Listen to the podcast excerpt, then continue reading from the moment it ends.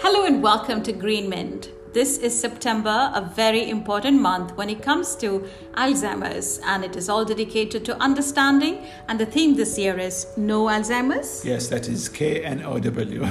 Very important that because it is to understand, and it can be for anybody. Sometimes we think it's. Uh, genetics and hereditary, but it can happen even otherwise. Yes, yeah, there are a few risk factors that people would need to be aware about. So genetics is one of them. Old age, we talked about. Mm. The the older a person is, the more likely to develop Alzheimer's. Things like having uncontrolled diabetes, hypertension, head injury from car accident or from boxing. Uh, depression. Depression is a treatable mental health problem that, if you well treated, you can avoid developing Alzheimer's, uh, air pollution. There are studies saying that people who live at uh, heavily polluted areas are more at risk. Uh, having things like uh, poor hearing means that you are isolated, you don't communicate with people. This increases your risk. Lack of physical activity, lack of social activity, smoking and drinking alcohol.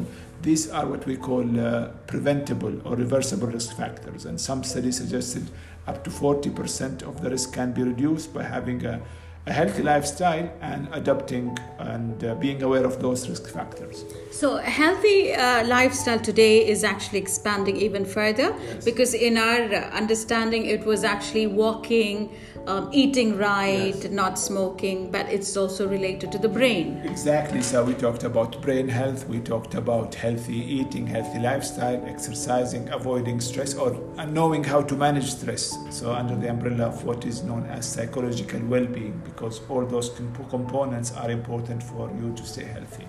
Are there healthy food for brain? Well, interesting question. There are studies that suggest what is known as Mediterranean. Uh, so lots of green salad, lots of color salad, uh, salmon, uh, uh hummus, uh, olive oil. Hummus is good? Yeah, well, it's part of the Mediterranean, yes. health diet. And olives. Olives and fish. So mm. it's, uh, because. So omega 3. Exactly. So omega 3, less red meat. Uh, less uh, oil because this increases the risk of a person developing high blood pressure, cardiac disease, which are risk factors for developing Alzheimer's and other dementias. Okay. Um, a lot of times people might think it's a way of the person switching off. That is not true, right? Yeah, it's not a way of switching off because I think this is what the people get confused about in the early stages. We talked about this memory lapses. Mm. So when does it become a problem? Uh, some people at the early stages they try to hide because they are anxious and worried. They don't want to be labeled to have this uh, disease, so they try to hide their problems. Sometimes, interestingly, we see uh, the symptom become more obvious when one of the couple die because they cover for each other, especially if the old man and old woman live on their own and they kind of learn to share housework or maybe they'll have a, a housemate to help so the children might not notice the change they might they would notice it more one of when one of the couple dies and the, the, the children become more involved in the daily care of the remaining uh, parent, parent. Yeah. so this is where the role of caregivers comes. yes interesting so caregivers usually are family members. Uh, some studies suggest uh, more than 90% are women. So it's either a, a wife looking after her husband, a daughter looking her after her father, and sometimes uh, boys, uh, men are also involved in uh, giving care. Uh, in Oman, majority of care is done by the family members, so we call them informal caregivers because they don't get paid. Some family they are able to employ a live-in caregiver, so somebody would be dedicated to look after the patients, uh, make sure they are well fed, well dressed, cleaned, but under the supervision of the family. family. Yes.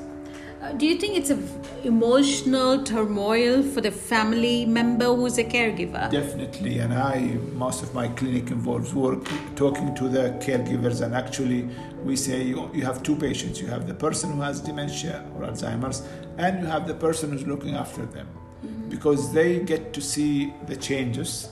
They get to notice that the person they knew, their loving and caring parent, has been replaced by somebody who could be irritable, uh, somebody who can be easily offended, who can be extremely sensitive, who can be uh, sometimes their behavior might be uh, distressing because they start to reject having their kids and grandchildren.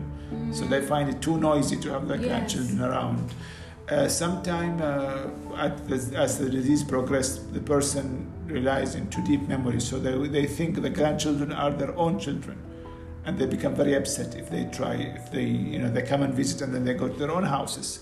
They would even call them with the name of their children because they go back to the time when um, and we come across uh, patients who sometimes they will be asking about their dead parents which can be difficult for the family to deal with. So if you say they are dead the person go into grief repeatedly and they become very upset.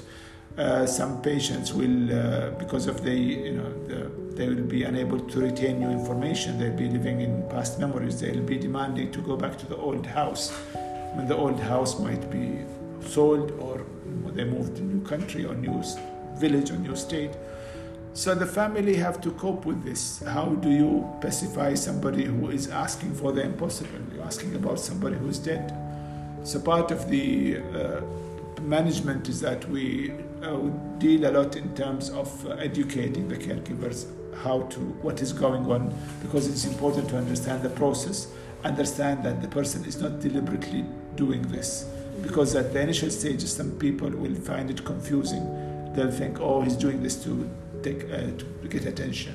Yeah. And so you talked about right at the beginning of the month about behavioral therapy, Uh, and is it for uh, the the caregivers Yes. or is it for the two types. patient? There is a, a, behavior therapy for the patient, early stages, so trying to, to retain social skills. So the person will go through a course, it's called uh, cognitive stimulation therapy, where the idea is to keep the person stimulated. You will uh, have Such uh, as how do you do that? uh, getting them involved with uh, doing crosswords, uh, act, uh, you know, games like domino, or some people if you're into chess. Actually, we have a, a full program where the caregiver and the patient can attend together, get them to talk about uh, their families, talk about their favorite food, get to talk about and look at pictures of all traditional music. So the idea is to connect the person with the past and make them engaged because we talked about social isolation as a risk factor. What happens is that sometimes if the person develop, when the person develop a dementia, the family get into the idea of let's not disturb him, so they will avoid talking to him mm. or find it difficult to answer the same questions. So it's a difficult being caregiver, especially when the person gets to the stage where their sleep cycle is changed. So they stay up the whole night, they sleep in the morning.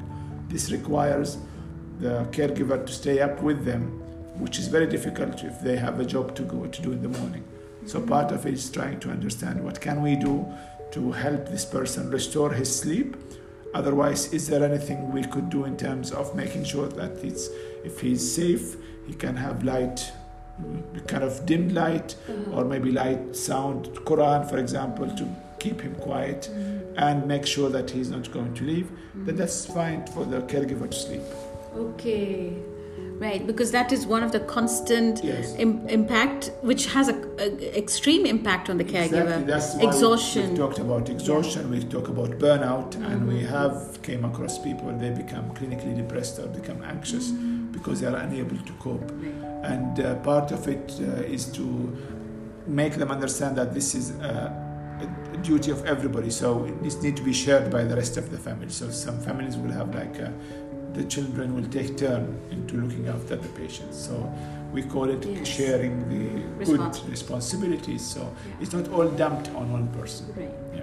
So, as we conclude, what would you like to advise? I'd like to uh, advise caregivers to look after their own mental health, uh, get to know more about the condition because education is the first step. When you go to the doctors, uh, ask as much as questions, uh, try to familiarize you with your, yourself with what is going on.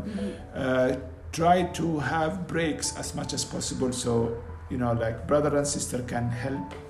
Uh, try to remember that you are dealing with a new person. Don't dwell in the past because that only become painful because you will be searching for a person that we once had which might not be there. And try to learn as much as possible what are the tips and skills that you need to help.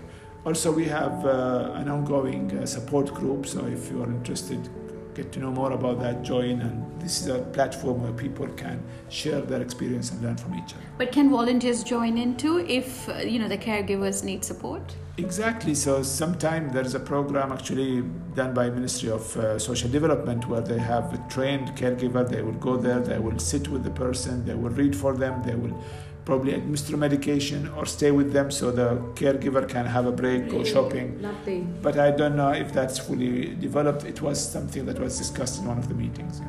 Thank you so much. And with that, we say thank you for joining us. I'm Lakshmi Karthanet. I'm Dr. Hamad Al Sinawi. Thank you, and we'll join you next week. Until then, take care.